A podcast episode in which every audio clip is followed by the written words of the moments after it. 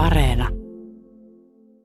Diskot olivat aikana niitä paikkoja, joissa oli hyvinkin luonnollista lähestyä tuntemattomia ihmisiä niin, ettei kukaan sitä liikaa ihmetellyt. Rohkeimmat uskalsivat pyytää kenties ihastustaan tanssimaan. Ja niillä paikkakunnilla, joilla ei varsinaisia diskorakennuksia ollut tai diskoja järjestetty, päästiin tutustumaan amerikkalaiseen glitterkulttuuriin kouludiskojen avulla. Tämmöinen arkinen voimistelusali, se muuttui hyvinkin salaperäiseksi luolaksi, kun loisteputket sammutettiin ja tilalle tuotiin jokunen värivalo, kunnon ämyrit ja ehkä jopa se peilipallo. Ylepuhe kevyet mullat.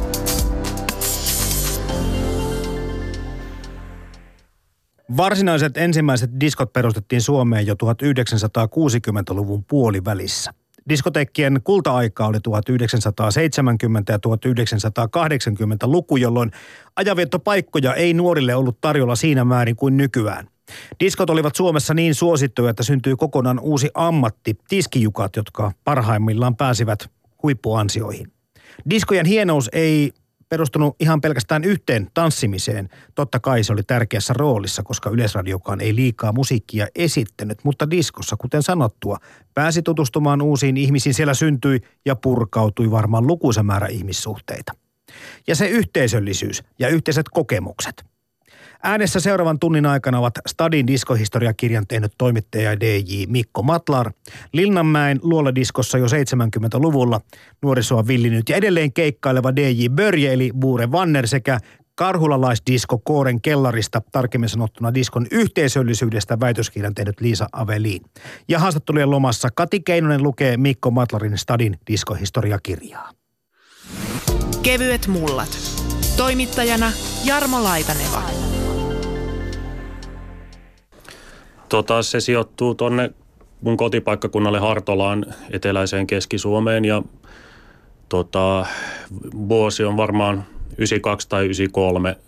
Silloin muistan olleeni ekaa kertaa jotain bändiä katsomassa paikallisessa tämmöisessä seurantalossa, jossa oli ikärajattomia iltoja ja, ja tota, bändin mukana oli DJ silloin ja, ja tota, mä, se on jäänyt elävästi mieleen sen takia, että mä näin siellä ekaa kertaa tämmöisen levarin, jonka lautasen pystyi pysäyttämään. Että mä ihmettelin sitä, että, että niin kuin on LP-levy oli, tuota, siis levy oli lautasella ja se neula oli siinä kohdassa, mistä se biisi alkaa, mutta se ei pyörinyt se, se tota, lautanen, että siis se oli erinäköinen kuin kotivehkeet ja, ja DJ-levysoittimen muistan ekaa kertaa nähneeni tällä tavalla, että – siitä ei montaa vuotta mennyt sitten, kun olin itse soittamassa samanlaisissa tilaisuuksissa, mutta siis muistan käyneeni kuitenkin ihmettelemässä siellä ennen sitä.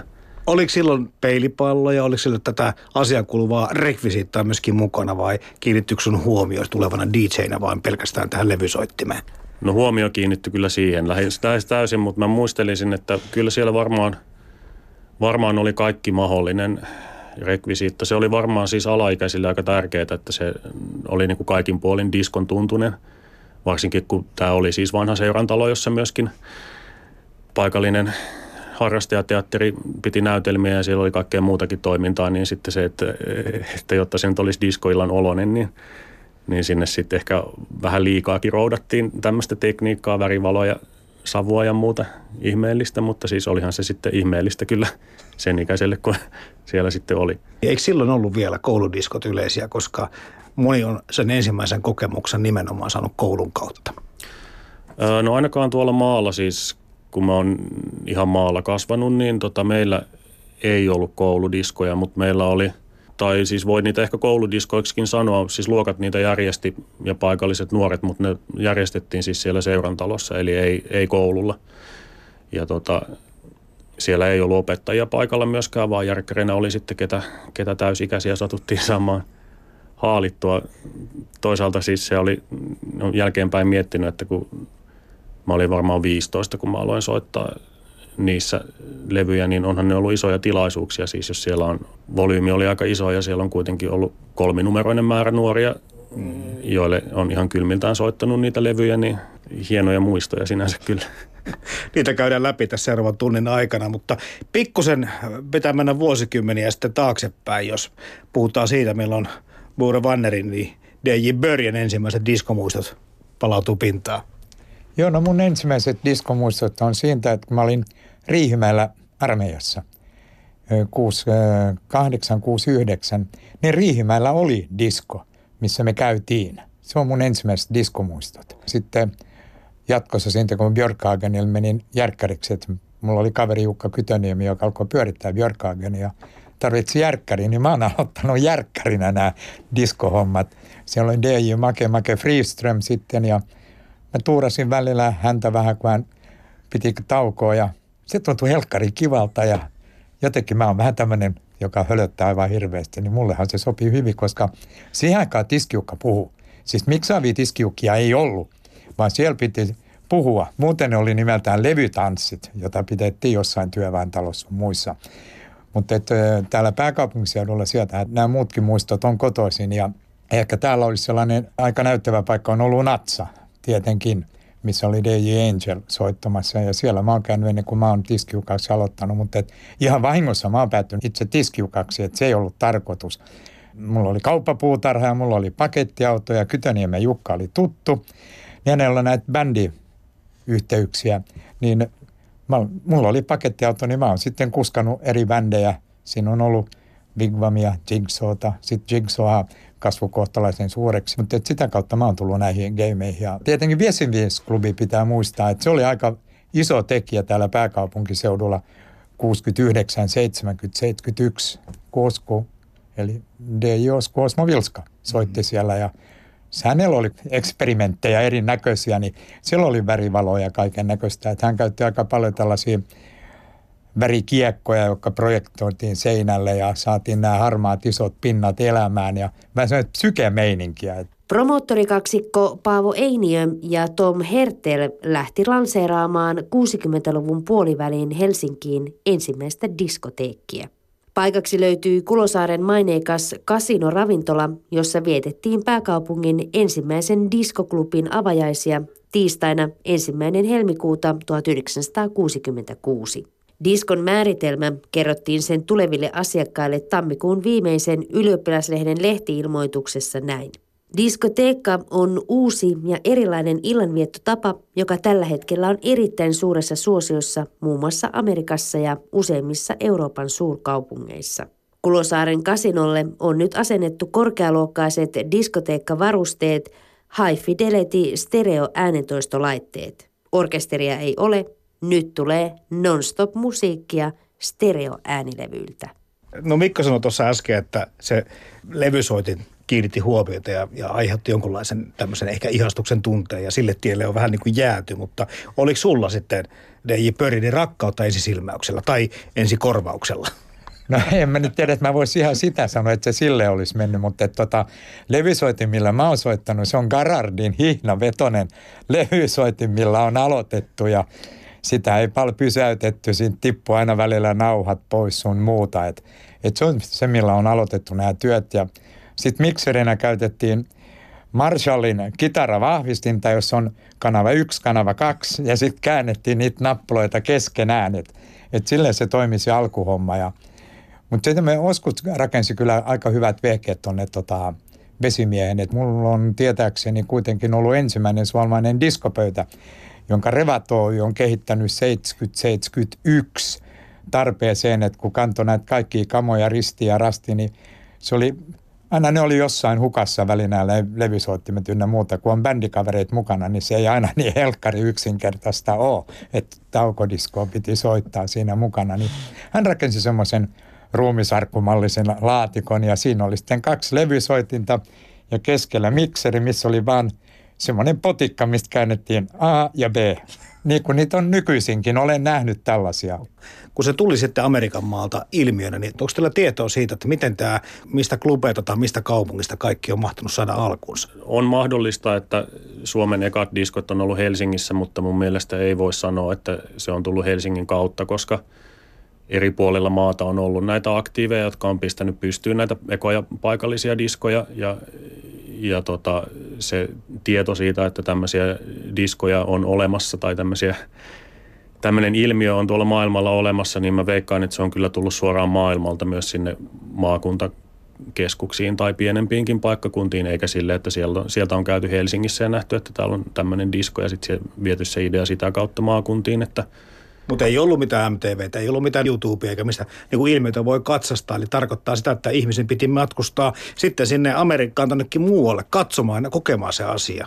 Kyllä joo, Englannin diskoista on, on monet kertonut mulle ihan Helsinginkin soittajat, että esimerkiksi monethan ekoista tiskijukista lähti kielikurssille 60-luvulla jonnekin.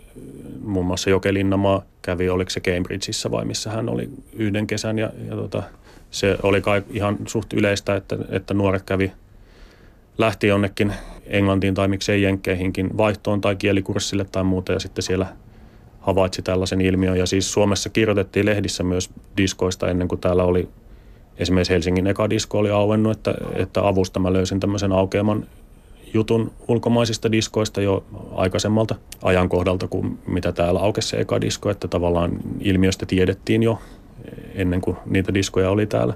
Mä näkisin, että ilmiö täällä pääkaupunkiseudulla näkyy ihan samanlaisena.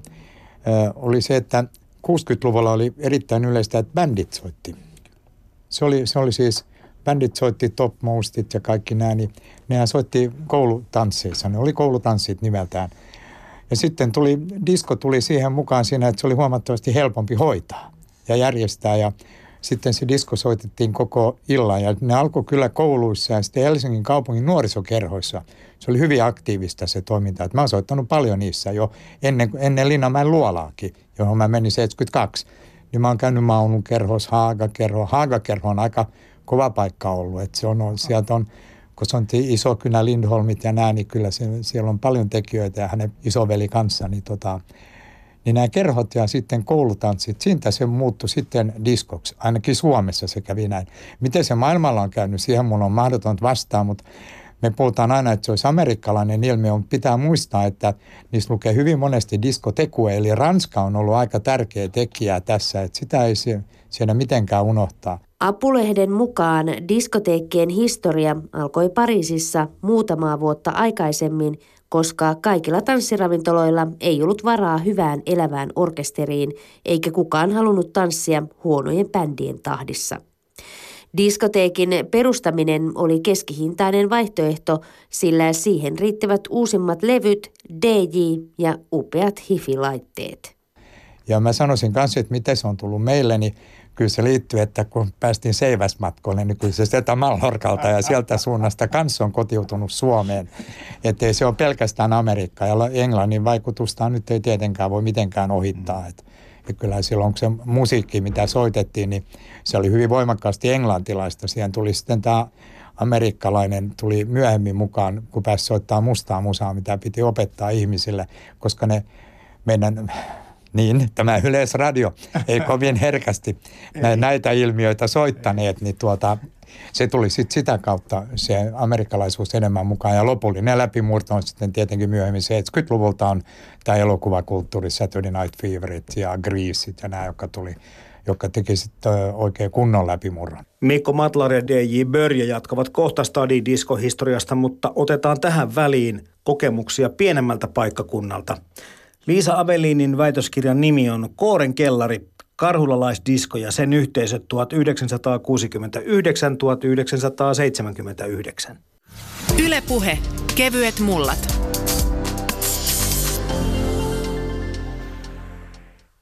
Liisa Aveliin, taisi olla niin, että sun väitöskirja liittyy, tai sun väitöskirjan aihe liittyy vahvasti myös sun omaan nuoruuteen. No totta. oli 14-vuotiaana yksi diskon asiakkaista tuolla nykyisessä Kotkassa, entisessä Karhulassa ja vuodet 70, 73 oli ne kiiskeimmät vuodet. Ja se disko, missä sä kävit ja mitä sä tutkit tässä väitöskirjassasi on siis Koren kellari siellä Karhulassa Kotkassa. Se on varmaan Joo. ehkä yksi Suomen ensimmäisiä diskoja. Kyllä se yksi ensimmäisiä on ja Kore Larsen niminen henkilö, norjalaismies, perusti sen vaimonsa Rita Larsenin kanssa 69 itsenäisyyspäivän aattona Karhulaan. Ja siihen aikaan Kotkassa ei vielä ollut merkittävästi diskoja. Tästä tuli ensimmäinen varsinainen.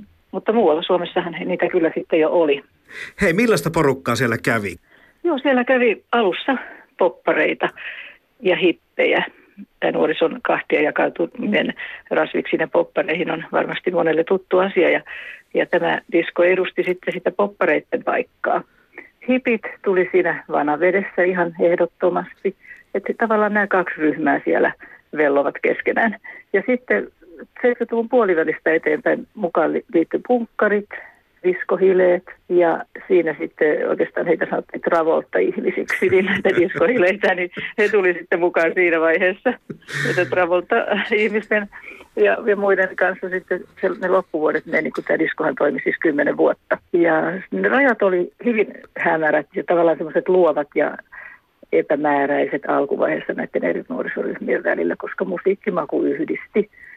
Mutta sitten loppuvaiheessa se musiikin tavallaan sirpaloituminen ja eriytyminen eri ryhmiin ja eri kategorioihin voimistui ja silloin se va- tavallaan niin kuin, ö, enemmän jakoi sitten tätä nuorisoakin, että siinä loppuvaiheessa alkoi käymään sitten sitä Travolta porukkaa, ihan uutta, uutta nuorisoa, joka ei aikaisemmin vaikassa ollut viihtynyt. Ja tiskivät soitti kolme varttia Travolta-musiikkia sitten.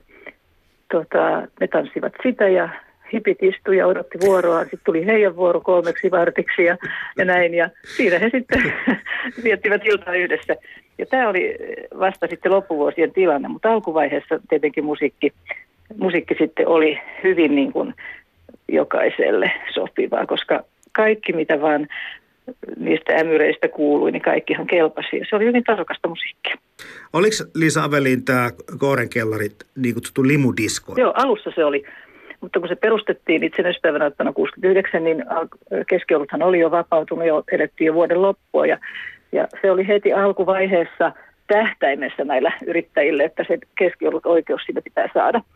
Mutta kun asiakaskuntaan kuuluu 15 ikävuodesta 14 eteenpäin, väkeä, niin eihän se lain mukaan ollut mahdollista saada sitä alkoholia sinne tarjolle, mutta niin vain kävi, että, että yrittäjäpariskunta rakensi semmoisen nerokkaan klubijärjestelmän, jossa alaikäisille oli erivärinen diskokortti ilman keskioluen ostolupaa ja sitten 18 vuotta meille oli oma seniorikortti sitten, josta, jotka, jotka saivat ostaa sitten sitä keskiolutta. Ja samassa paikassa nämä nuoret viihtyivät ja se oli aika merkillistä, koska sehän oli aivan vastoin Alkon määräyksiä. Alkohan oli hyvin tiukka näissä anniskeluluvissa, mutta täällä saatiin aikaan tämmöinen järjestelmä.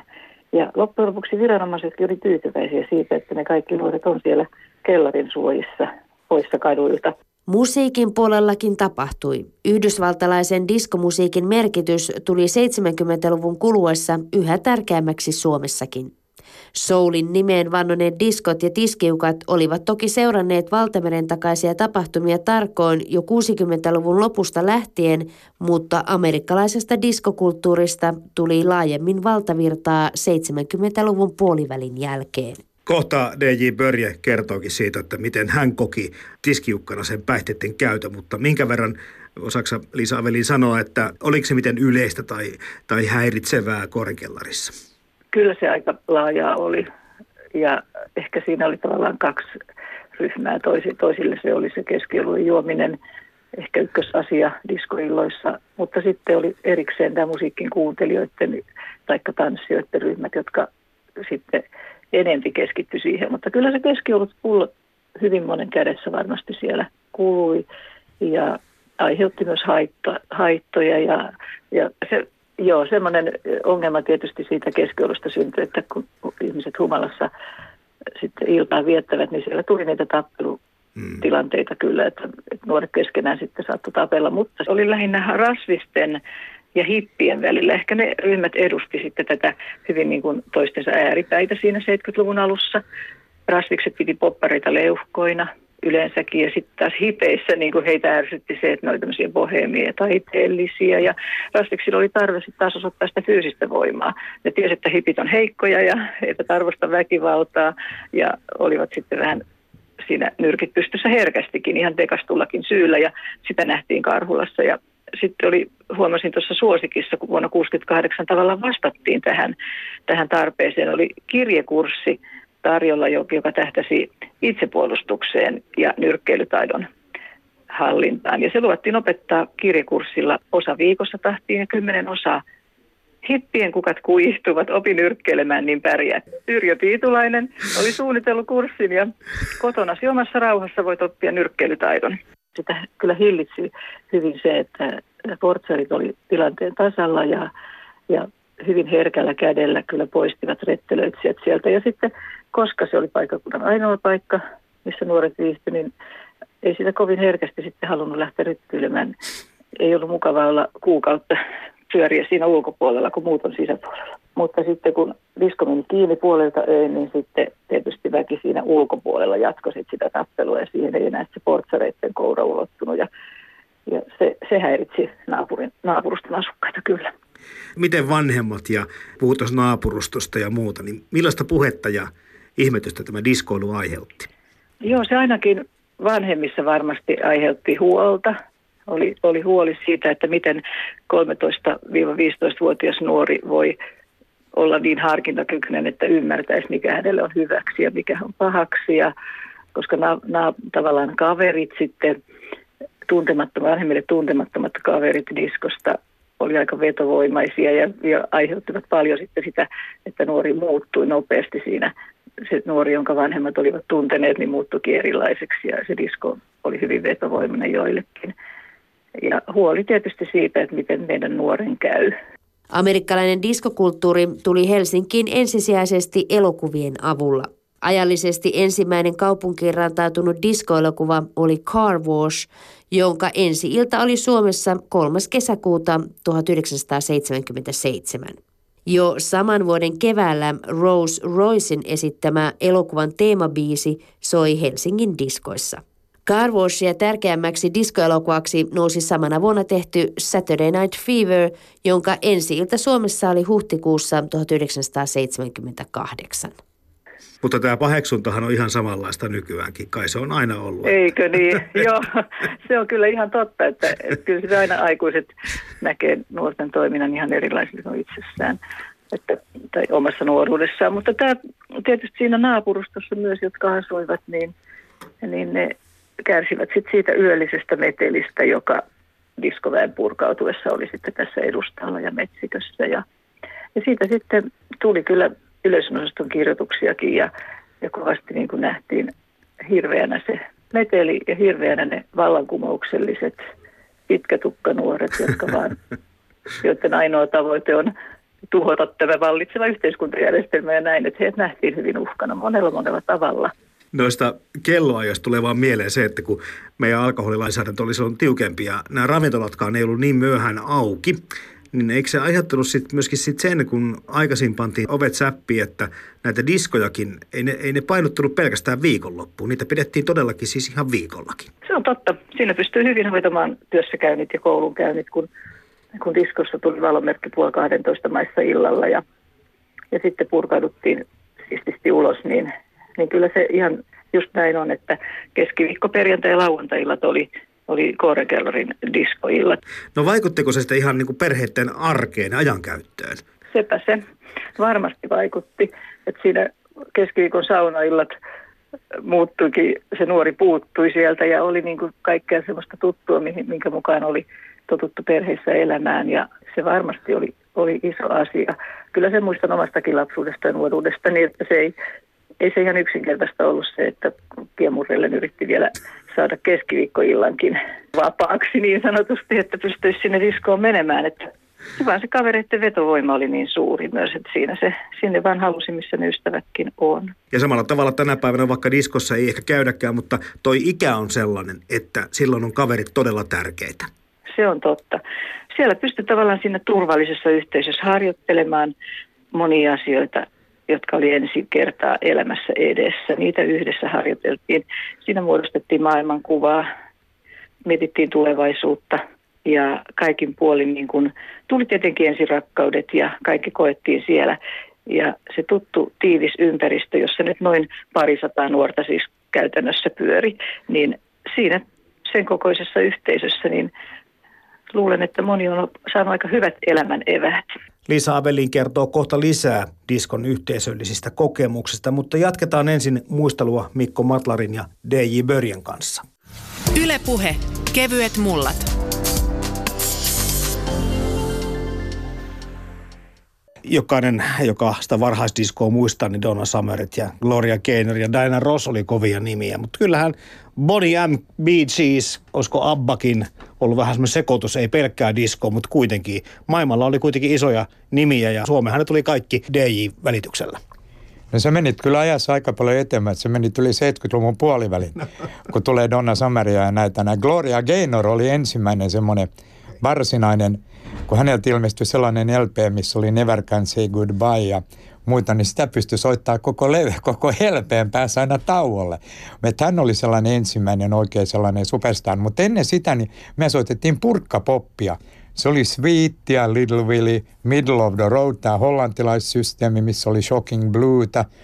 Siellä oli vähän muitakin tällaisia näin, mutta musiikki oli erittäin monipuolista eh, silloin alkuaikoinaan. Soitettiin ihan hevistä rockiin ja, ja purkkapoppia, sitten jopa osittain tällaisia, niin kuin mä mainitsin vesimiehestä tuosta noin, niin aika psykedeellistäkin musiikkia. Ja kaikki toimi.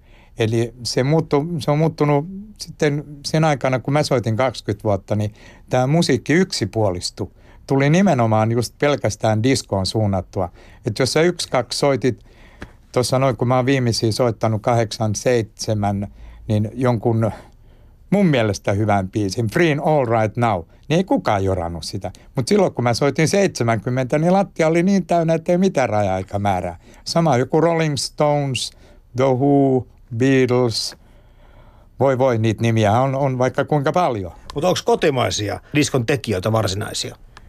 No siis se, mitä, mitä näitä aikalaisia jututin, niin Hurricanes-osasto silloin 70-luvun alussa Jussi and the Boys, Hector, tämän Badding, tämmöinen niin hyvin, hyvin tehty rokki, niin meni silloin läpi ja oli periaatteessa ensimmäistä kotimaista musaa, mitä diskoissa soitettiin, koska et se aikaisempi suomalainen rokki ei, ei ollut soundeiltaan riittävän hyvää, näin mulle joku sanoi, että, että se ei, ei vaan kuulostanut yhtä hyvältä kuin ulkomaiset, kun sitä kovalla volyymilla luukutti. Siis puhutko niin tuotannosta? Tuotanto ei ollut niin tasokasta vai, Joo, vai, vai musiikki? tuotanto ja soundit. Okay. Että se on kuitenkin aika olennaista diskossa, että se kovalla volyymilla kuulostaa hyvältä se musiikki.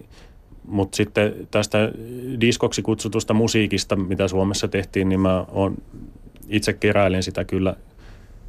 Mutta se, mitä aikalaiset kertoi, niin ei sitä juuri, juuri kyllä soitettu. Joke Linnanmaa taisi mainita kaksi suomalaista diskobiisiä, joita hän on soittanut silloin aikoinaan.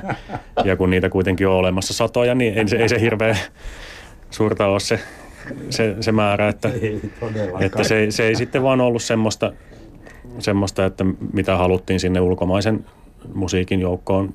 Helsinkiläisdiskoissa alkoi vuosina 72-73 soida laajemmin myös suomalainen musiikki. Kansainvälisintä tasoa tavoittelevissa paikoissa, kuten Adlonissa ja Helsinki-klubilla, ei kotimaisiin levyihin koskettu, mutta Alibissa, Tavastialla ja monissa muissa diskoissa otettiin nouseva kotimainen rock positiivisesti vastaan. Suomessa onnistuttiin vihdoin tekemään tanssittavaa rockia, joka oli soundillisesti riittävän laadukasta diskojen äänentoistolla toistettavaksi. Avainartisteja olivat tiskijukkinakin työskennelleet Hector ja Jussi Raittinen sekä myös Rauli Badding Somerjoki, Hurricanes, Muska ja Kirka. Mä kysyn kohta Börjältä, että miksi disko sitten löi niin kovasti läpi, kun se löi, mutta, mutta mites Mikko Matlar, löytyykö ne sun kyselyssä selvityksessä semmoisia tekijöitä, että mikä sai aikaan sen, että tuossa jo mainittiin sana psykedeellinen, niin sehän menisi meno aika armottomaksikin. No yksi on, on se, että yksinkertaisesti nuoria oli paljon. Suuret ikäluokat oli siinä iässä, että he kävi ulkona ja halusi tutustua toisiinsa. Ja disko varmaankin oli parhaita paikkoja siihen silloin, että esimerkiksi nykyään on, on sitten jo paljon muitakin mahdollisuuksia tutustua vastakkaiseen sukupuoleen. Silloin ehkä oli vähemmän kuitenkin.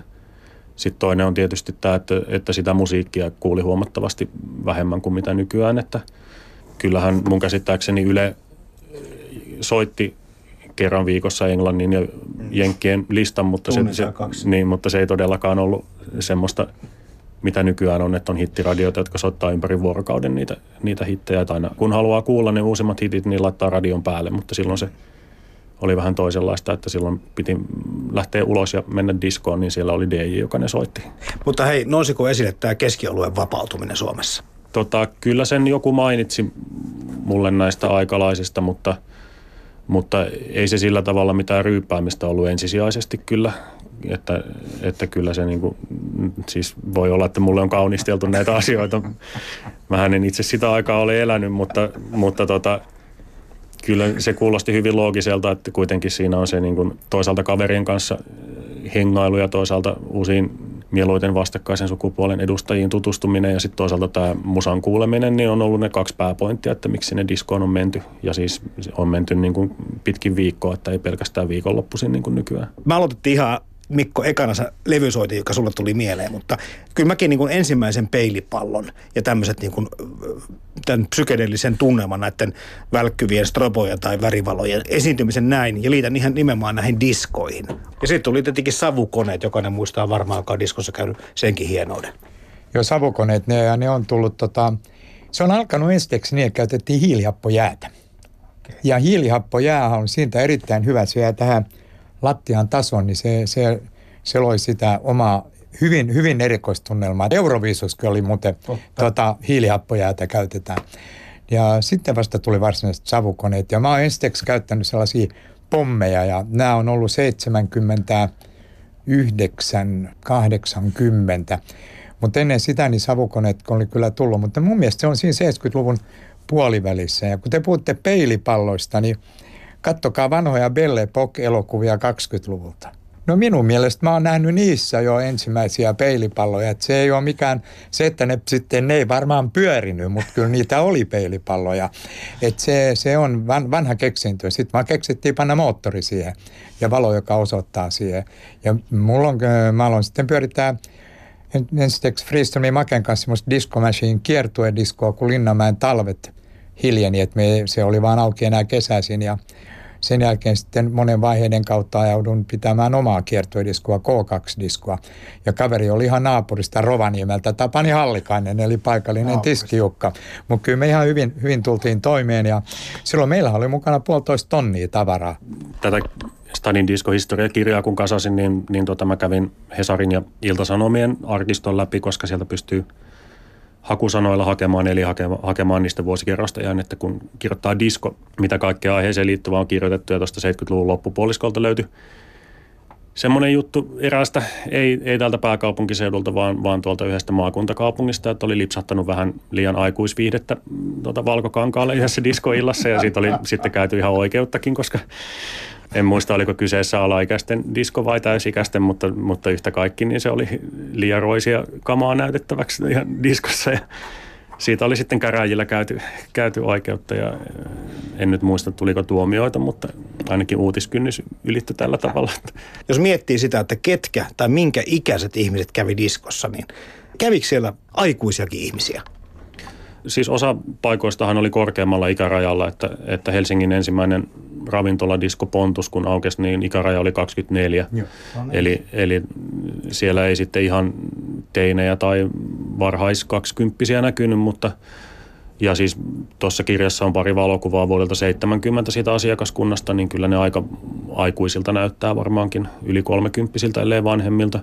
Yleisin ikäraja taisi olla 20, mä veikkaisin. Sitten oli jotain paikkoja, mihin pääsi 18-vuotiaatkin, niin, niin kyllähän niissä sitten varmaan se asiakaskunta oli huomattavasti nuorempaa.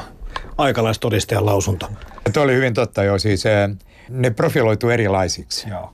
Oli nämä, niin kuin mä oon puhunut nuorisokerhoista ja Linnanmäen luolasta. Linnanmäen luolan, se on kai, tytöt on kertonut, että joskus ne on karannut kotonta 10 tai 11-vuotiaana päästäkseen luoladiskoon. todella, todella nuorena, mutta Linnanmäen luolan kävijäkunta oli sanotaan 15 molemmin puolin – sen jälkeen ne sitten, kun ne täytti 18, niin Tivoli oli Linnanmäellä diskoravintola, niin ne, se siirtyi sinne.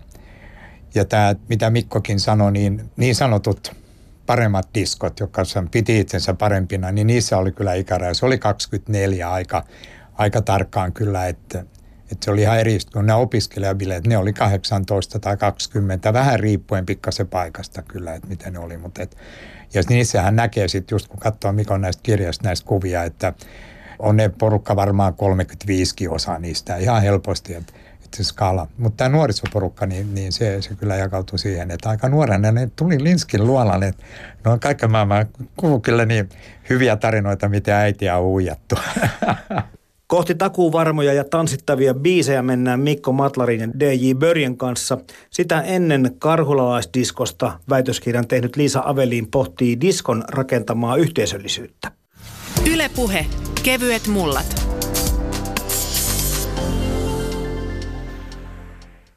Tuon tutkimuksen aikana, sulla oli 1969-1979 10 vuoteen, niin minkä verran se diskokulttuuri muuttui Karhulassa tai täällä Koorenkellarissa? Se muuttui, joo se muuttui, koska tarjonta alkoi nopeasti kasvaa.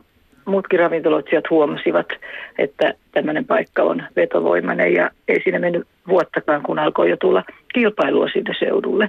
Et se ensimmäisen vuoden asiakaskunta varmasti koki niin kuin ehkä ne tavallaan parhaimmat vuodet, ainakin merkittävimmät vuodet niin kuin kulttuurihistoriallisesti, koska oli kysymys uudesta asiasta. He sai olla siinä kärkijoukoissa ja se on ollut heille merkittävää. Mutta sitten mitä enemmän tarjontaa tuli, sitä enemmän nuoriso kävi eri paikoissa. Ei enää riittänyt se yksi limudisko taikka taikka semmoinen teinipaikka, niin Kuorenkellari oli vain, alkoi houkutella nämä ravintolat, jossa oli A-oikeuksia ja oli vähän hienompia diskoja niin osa, osa sitten siirtyi niihin paikkoihin ja se rapautui tavallaan se pohja. Niin, että se väki väheni sieltä ja siirtyi eri paikkoihin, niin, niin ei se yhteisöllisyys enää samanlaiseksi muodostunut. Yhteisöllisyys oli tässä mun tutkimuksessa se keskeinen asia, että missä se, mistä se yhteisöllisyys diskoissa voi syntyä. Sitten kun musiikki muuttui ja, ja nuoret kasvoivat ja aikuistuivat, tuli uudet sukupolvet taas näihin diskoihin, niin se vaan muuttui erilaiseksi ihan luonnostaan, että siinä se oli aikansa lapsi se alku, alkuvaiheen disko, sen jälkeen se muutti muotoaan tosiaan ja, ja palveli aina uusia ryhmiä ja muotoutui sen mukaan, mikä oli tavallaan vetovoimasta, että ihan loppuvaiheessa oli naamiaisia ja oli erityyppisiä happeningeja ja naiset ilmaiseksi ja sitä rataa, että siinä tarvittiin jo sitten vähän houkuttimia enemmän kuin ihan silloin alussa. Liisa Avelin on kiinnostava miettiä siitä, että se niin valtavasti, kun tässäkin kerroit silloin 60-70-luvun taitteessa yhdisti nuorisoa, ei taida löytyä enää meidän kulttuurista mitään. Ei populaarikulttuurista, mutta mistään muustakaan semmoisia tekijöitä, jotka saavuttaisi vastaavallaisen suosion tai aseman. Nykyään nettipelaaminen tai kännykkäpelaaminen voisi ehkä mennä mm. lähelle, mutta sielläkin tapahtuu sitten niin paljon hajontaa, että millaisia pelejä pelataan. Se on kyllä, se on totta, kun nyt on, tarjonta on ihan toista luokkaa. Ja vaatimustaso varmasti on meillä kaikilla jo paljon suurempi kuin silloin, kun tyydyttiin vähempään. Mutta vaikea on kuvitella, että tämän tyyppiseen niin kuin näin yhtenäiseen muottiin ja, ja tavallaan konseptiin voisi enää löytyä niin paljon kävijöitä tai käyttäjiä, että se olisi yhtä vetovoimainen. Et me olen miettinyt tätä paljon, mutta en ole vielä toistaiseksi nähnyt merkkejä siitä, että maailma muuttuisi siihen suuntaan enemmänkin toisinpäin. Että enemmänkin löytyy vielä aina vain enemmän yksilöllisempää tarjontaa ja semmoista, jossa voi itseään toteuttaa yksilönä, mutta välillä huolestuttaa tämä yhteisöllisyyden katoaminen tai sen mureneminen, koska yhteisössä on kuitenkin tietty voima ja hyvässä, hyvässä mielessä se on, se on hyvä asia. Toki siinäkin on lieveilmiönsä, mutta että vaikea on nähdä nyt, että miten, ei tämmöinen disko, kyllä tämmöinen disko, niin en usko, että eihän se ole enää nykypäivää. Se voi olla joku kuriositeetti jossakin tilanteessa, mutta ei sillä ole semmoista pysyvää jalansijaa kolme kertaa viikossa tyyliin. Näissä kevyet muulla ohjelmissa, kun nostalgisoidaan milloin mitäkin aihetta joka perjantai, niin huomaa, että aina kun puhutaan siitä, että miksi jotain asiaa kaivataan, niin hyvin, hyvin monessa, miltei kaikissa käy niin, että tulee esille muutamia avainsanoja. Ja ne on juurikin tämä yhteisöllisyys tai yhteiset sukupolvikokemukset ja kiireettömyys ja tietynlainen elämän mm. yksinkertaisuus, mikä tietysti liittyy myöskin sitten varmaan siihen tässä tilanteessa siihen ikään ja siihen, että ei ole vielä tarve kantaakaan suurta vastuuta. Mutta onko nämä nyt just ne tekijät, Liisa Aveli, jotka sinäkin liittäsit siihen, että miksi me vähän niin kuin haikeasti diskoteekista puhutaan. Kyllä, siinä on osuttu naulan kantaan. Ihan olen sitä mieltä. Että ne tuntuu niin tutuilta noi, noi sanat. Kyllä se, kyllä se näin menee vaan. Ja sitä huomaa, kun tämmöisiä diskojen K50-diskoa tai muita K50-tapahtumia, seminaareja, risteilyjä ynnä muita järjestetään, niin meillä on jonkun verran niihin osallistunut ihan tutkimusmielessäkin, niin, niin se on se semmoinen tietty, no se nostalgiahan siellä on koko ajan niin kuin se semmoinen sateen, sateenvarjo mm-hmm. teema, mutta että se pitää sisällä just sen, että halutaan sitä tuttua ja turvallista tässä meidän muuttuvassa maailmassa, semmoista tuttua, joka, joka tunnetaan ja tiedetään aivan rytmilleen ja musiikki halutaan, että se on just sitä samaa, että halutaan vielä niin kuin kokea semmoinen vanhan ajan tunnelma, jossa ei, ei tarvi vielä kantaa huolta isoista kysymyksistä. Ei oltu kuultu kolesterolista vielä siihen aikaan. Nyt, nyt unohdetaan semmoiset ja koitetaan, että voitaisiin hetki, hetki heittäytyä tavallaan sinne vanhan ajan tunnelmaan ja päästä vähän helpommalla hetken aikaa. Hei, viimeinen kysymys. Mikä oli se biisi ja mikä on se biisi, kenties vieläkin, joka ei saanut Liisa Avelinia pysymään millään poissa tanssilattialta? Joo, yksi tai kaksi biisiä. Tota, se tulee kyllä Creedence Clearwater Revivalilta. Okei. Okay. Ja, ja sieltä voi tulla, tulla esimerkiksi Up Around the Bend tai Midnight Special tyyppisiä. Mutta sitten on myös tämä Yellow River, ja kyllä me kuulun siihen purkkapirkkojoukkoon, joka, joka Yellow River kuullessaan, niin kyllä ei voinut pysyä enää pöydän ääressä, vaan kyllä sinne tanssilattialle piti päästä. Karhulalaisdiskosta ja sen yhteisöistä kertoi aiheesta väitöskirjan tehnyt Liisa Avelliin ja palataan vielä takaisin pääkaupunkiseudulle Mikon ja DJ Början seuraa. Ylepuhe kevyet mullat.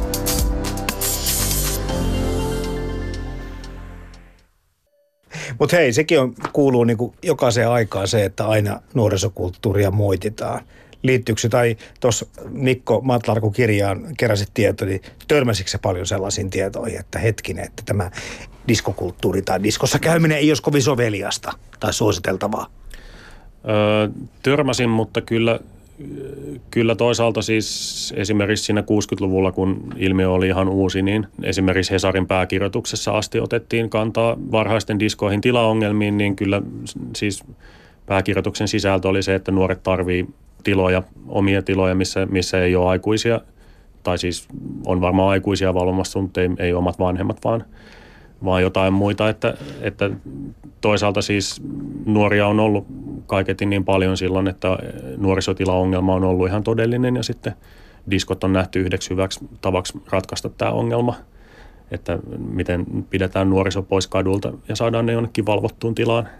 Niin siinä Helsingin nuorisoasiakeskus teki valtavan työn Eli heille pitää oikein nostaa hattu, että ne järjesti näitä diskoja nuorisokerhoissa.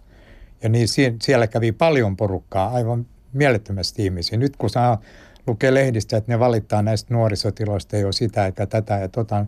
Musta tuntuu, että nämä, nämä on liian nirsoja. Että silloin, silloin se riitti näille ihmisille, että niillä oli paikka, minne mennä ja sitten diskoja ja siellä oli kaiken vähän muutakin toimintaa. Mutta nuorisoasian keskus teki paljon töitä sen eteen, että tota, heille voi oikein näin nostaa hattua. Paljonko mahtuu Suomeen semmoisia ammattimaisia, ammatikseen tai sitä leipänsä tekeviä DJitä? No mä voin aina sanoa, että silloin 70-luvulla niin pääkaupunkiseudulla, niin mulla on semmoinen käsitys, että se kaikki oli melkein ammattilaisia. Oho. Siellä oli hyvin paljon, sit, hyvin vähän tällaisia, jotka teki kahta duunia. Et se oli, se oli melkein, mä olisin kyllä hyvin voimakkaasti sitä mieltä. Mikko voi sen katsoa, että kuinka, kuinka hän näkee asiaa, mutta nämä ihmiset, jotka mä opin tuntee työkaverit ja muuta, niin ei ne, ei ne muuta tehnyt. No jotain lukuja, mitä mä jostain vanhoista lehtijutuista löysin tuohon kirjaan, oli semmoinen, että, niitä, että tiskijukki oli 70-luvun lopussa vajaa tuhat Suomessa, Aha. joista osa, osa soitti, tai osa varmaan teki muutakin työtä, mutta osa oli ammattilaisia kyllä, ja sitten, sitten tota pitkälti toista tuhatta oli DJT jo 80-luvun puolella.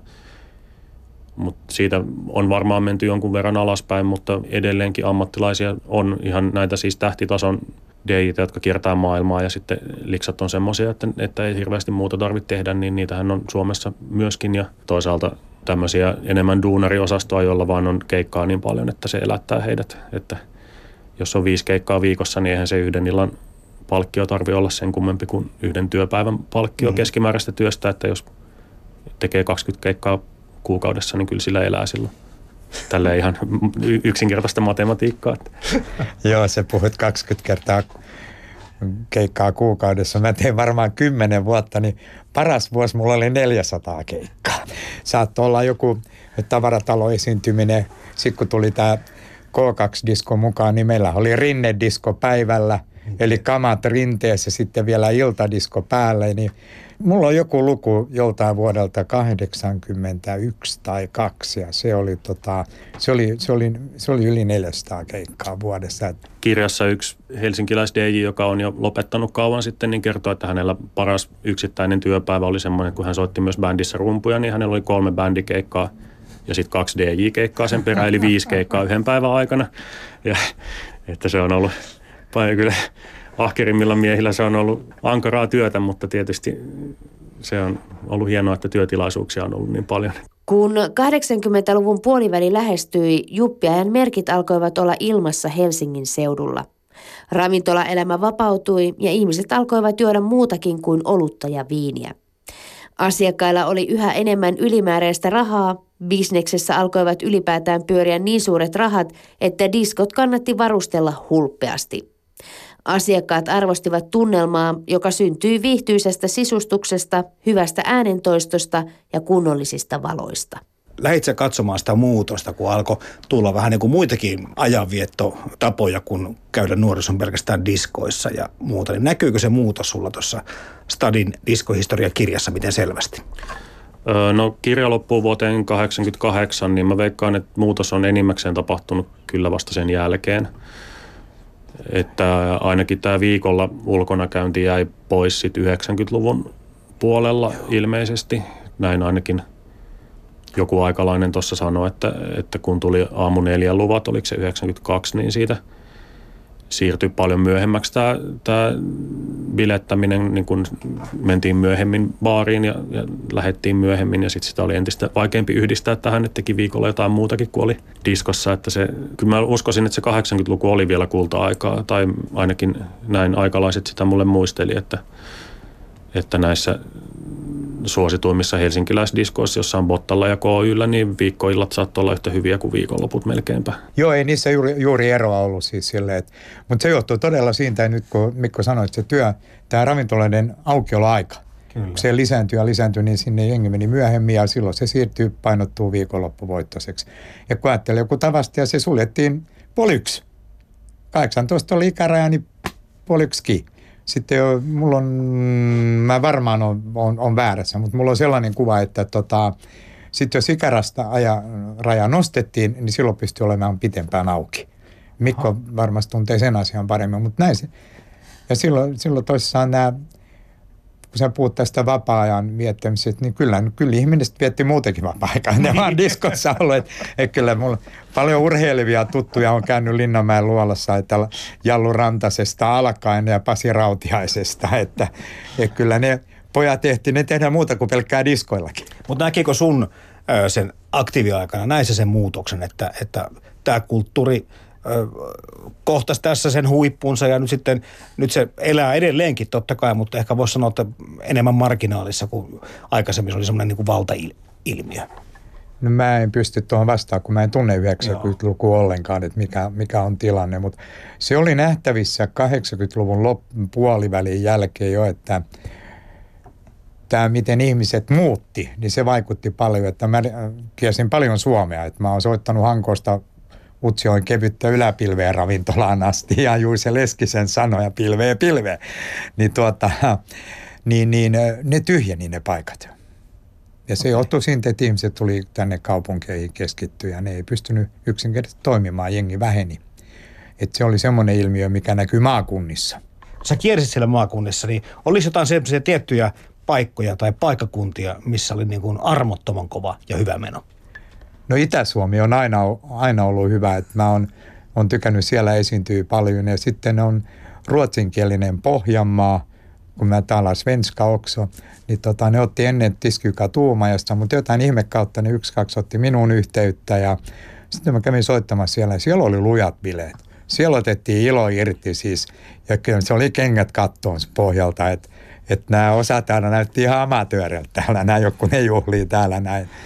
Ja sitten toi länsirannikko, niin Turussa mä oon käynyt Koorenilla soittamassa. Se oli opiskelijaporukka ja ne oli kaksikielisiä siellä, niin se oli ihan ok, mutta että sitten Lappinsa, kun ihmiset tuli hiihtolomaan viikolle, niin se, nehän oli varsaat, jotka pääsee kevät laitumelle, että ihmiset käyttäytyminen oli samanlainen kuin Mallorkalla. Että niissä oli kyllä hyvä meno ja meininki päällä.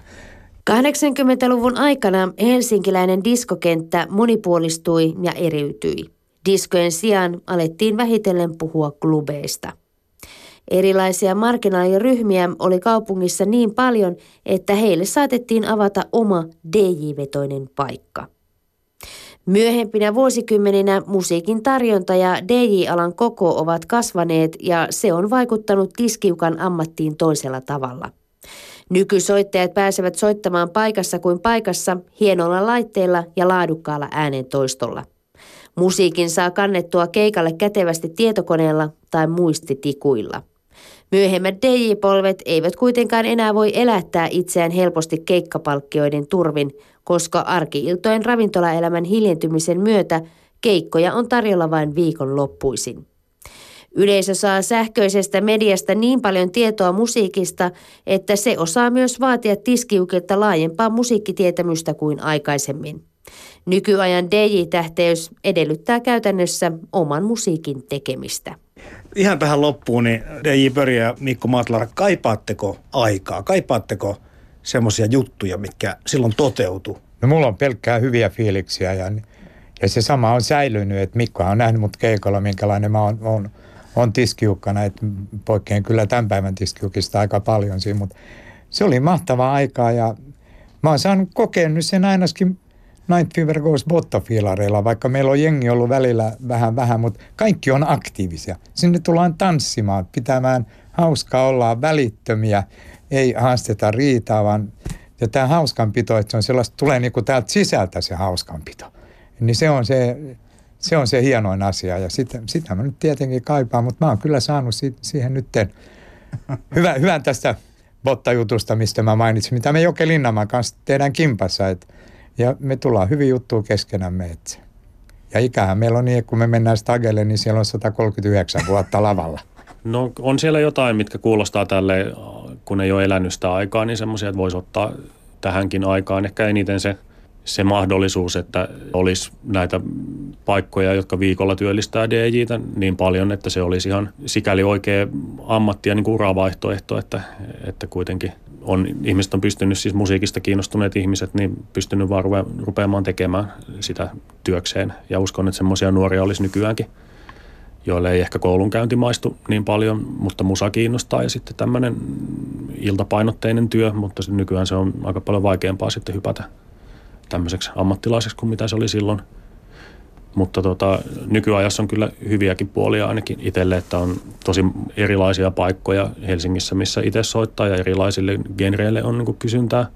Ja sitten toisaalta netin myötä mitä erityyppisten levyjen keräily on helpompaa kuin mitä se oli tuohon aikaan, niin, niin on joku ihan täysin ihme genre mahdollista ottaa haltuun vaan kun viettää netissä aikaa ja ostaa ne levyt sieltä.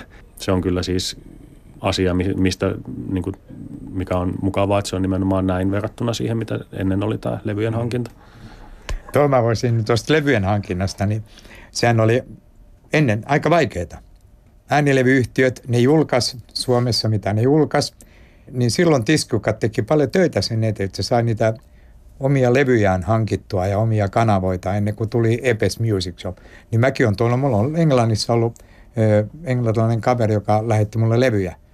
Ja sitä kautta oli, oli aina mukana, kun ihmiset kuunteli Radio Luxemburgia. Totta. Se oli semmoinen iso, iso tekijä, niin sitten tullaan sanoa, hei, eikö sulla ole sitä Radio Luxemburgin levy, niin ah, olipahan kiva, kun lyödään lautaselle, kun tästä tuli just se, mä sain sen, niin se aivan, aivan mahtavaa. Toi on semmoinen pointti kanssa, että tämä niin kuin Mikko mainitsi netin, tähän on tehnyt ihan helpoksi. Nyt kaikki, mitä mulla, mullakin on spesuja ollut, ne löytyy mistä vaan se oli siinä mielessä hyvin mielenkiintoista. Ja pitää muistaa, että me kaikki tiskiukat, me oltiin silloin itse oppineita. Ei kukaan meitä ollut kouluttanut. Mm. Meillä oli jokaisella ja itse oppina. Toisella oli hirveä palo siihen mukaan ja sitä varten on kehittynyt. Et nyt käydään kaiken maailman kouluja ja sun muuta, niin niistä tulee vähän särmä puuttuu.